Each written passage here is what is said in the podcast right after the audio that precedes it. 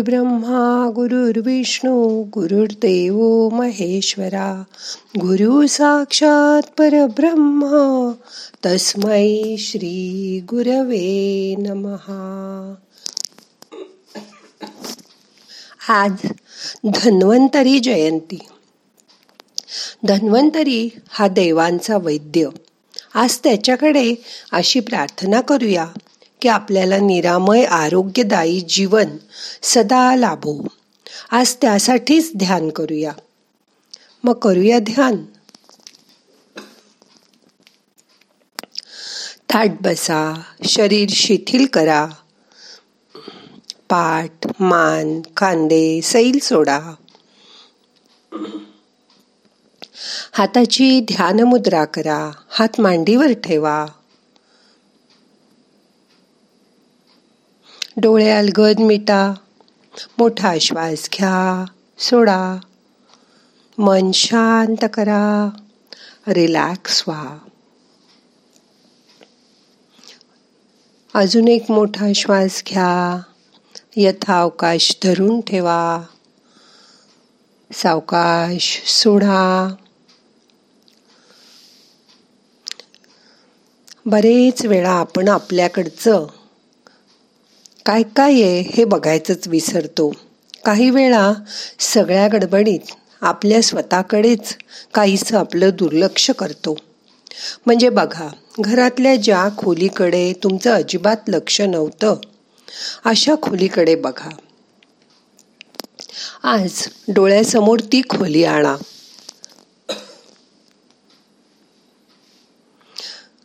त्या खोलीतील निरनिराळ्या वस्तू जरा परत निहाळून बघा. त्या आठवायचा प्रयत्न करा. त्या गोष्टींबद्दल तुमचा आतला आवाज ऐका. या वस्तूंबद्दल आपल्या मनात काय भावना आहेत त्या ऐका. खोलीत प्रवेश केल्यावर तुम्हाला जाणवेल कितीतरी गोष्टी आपण साठवल्या आहेत. त्यात काही कपाटात भरून ठेवले आहेत. काही शोपीससारख्या मांडल्या आहेत. त्या प्रत्येक गोष्टी मागे तुमच्या मनाची काहीतरी भावना असेल. काहीतरी आतला आवाज असेल. तो ऐकायचा प्रयत्न करा. म्हणूनच त्या वस्तूच्या आपण प्रेमात असतो.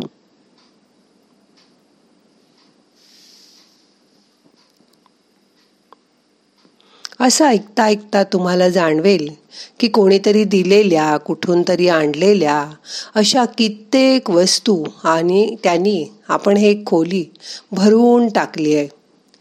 आता त्यांचा तसा पाहिला तर वापरही होत नाही पण टाकूनही देवत नाही अशा अनेक वस्तू तुमच्या खोलीमध्ये असतील. आज त्यांचा मनापासून विचार करा.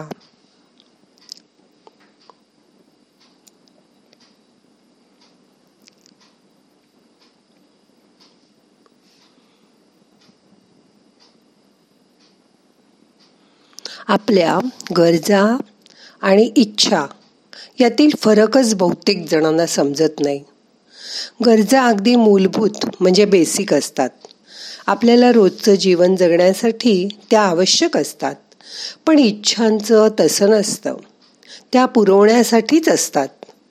आणि त्या पूर्ण नाही झाल्या की त्यातून आपल्याला दुःख वाटायला येतं. काही इच्छा तशा सहज पूर्ण होतात. पण काही इच्छा नाही पूर्ण होत. तशा त्या अगदी शुल्लकही असतात पण त्यामुळे मन नाराज होतं. मनामध्ये द्वेष भीती मत्सर अशा भावना जागृत होतात. त्यातही आपण पूर्वी भूतकाळात घडून गेलेल्या घटनांमध्ये अडकून पडतो किंवा मग पुढील भविष्य काळातील गोष्टींचं मनात नियोजन करीत राहतो. कधी कधी पुढे भविष्यात काय उद्भवू शकेल? अशी चिंता मन पोखरून टाकते. की जे अजून काही झालेलंच नसतं. मग ती काळजी करता करता वर्तमानाचा आनंद घ्यायचा राहूनच जातो. माणसाला आत्ता या क्षणी आपल्या हातात नसणाऱ्या गोष्टींविषयी विचार करत राहायची वाईट सवय असते. त्यामुळे आपला आत्ताचा वर्तमानाचा आनंदही घेता येत नाही. मनाला त्याच्यातही संकोच राहतो. तोही मोकळेपणाने हा आनंद घेऊ शकत नाही. हा आनंद घेण्यासाठी मन पूर्ण रिलॅक्स हवं शांत हवं. दुसऱ्याला उपदेश करताना काही सांगताना आपण मोठमोठ्या गोष्टी सांगतो. पण त्यातील जे बोलतो ते स्वतः आचरणात आणतो का? आणि ते आणतो तेव्हा कळतं की ते किती कठीण आहे. अवघड आहे. पण आता दिवाळीच्या मुहूर्तावर एक पाऊल उचलून टाकायला सुरुवात तर करूया. मग तुम्हाला हळूहळू सर्व सोपं वाटायला लागेल. पण सुरुवात तर नक्कीच करायला हवी. ती तर आजच करा. चांगल्या मुहूर्तावर. निरामय आरोग्य मिळवण्याची सुरुवात. आजपासून केलीत की पुढचं सगळं वर्ष तुमचं चांगलं जाईल. आणि तुमची तब्येत चांगली असली तर मन आपोआप शांत व्हायला लागेल. आनंद भोगणं हा माणसाचा स्वभावच असावा लागतो.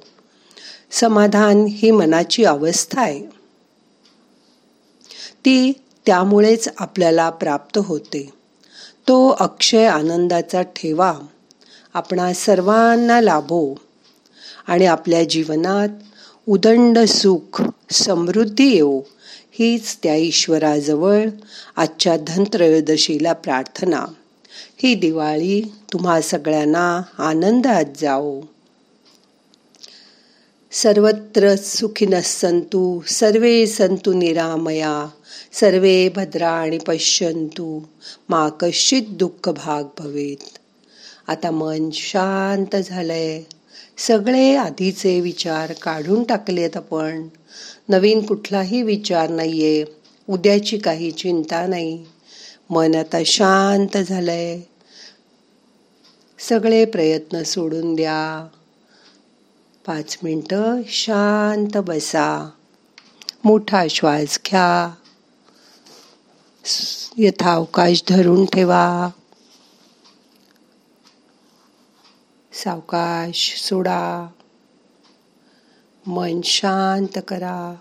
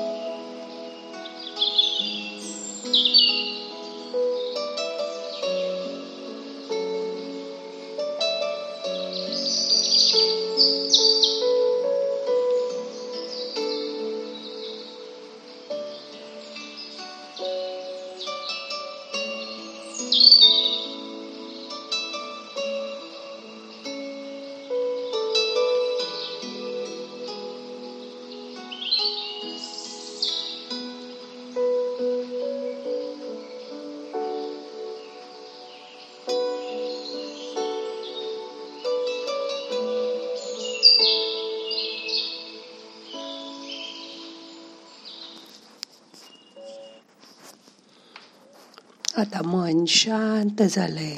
आता आपल्याला आजचं ध्यान संपवायचंय. प्रार्थना म्हणूया. नाहम करता हरि करता हरि करता हि केवलम. ओम शांती शांती शांती.